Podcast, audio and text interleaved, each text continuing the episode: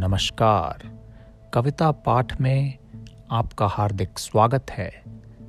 यह वो पॉडकास्ट है जहाँ आप सुनते हैं हिंदी कवियों की प्रसिद्ध रचनाओं का पाठ। तो आइए इत्मीनान से बैठिए और सुनते रहिए कविता पाठ।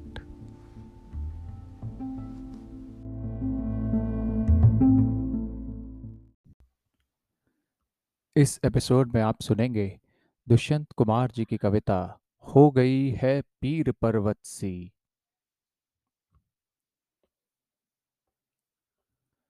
हो गई है पीर पर्वत सी, पिघलनी चाहिए।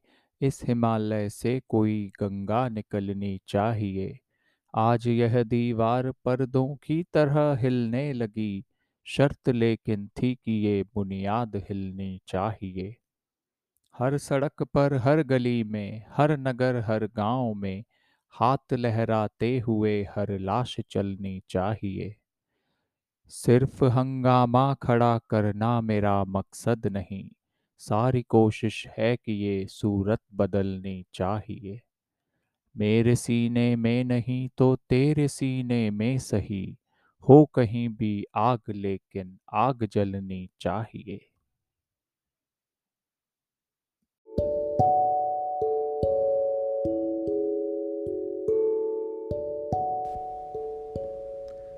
बस आज के एपिसोड में इतना ही। कविता पाठ पॉडकास्ट को सब्सक्राइब और शेयर करना ना भूलें। अगली बार फिर मुलाकात होगी एक और कविता के साथ। तब तक के लिए आज्ञा दीजिए। धन्यवाद।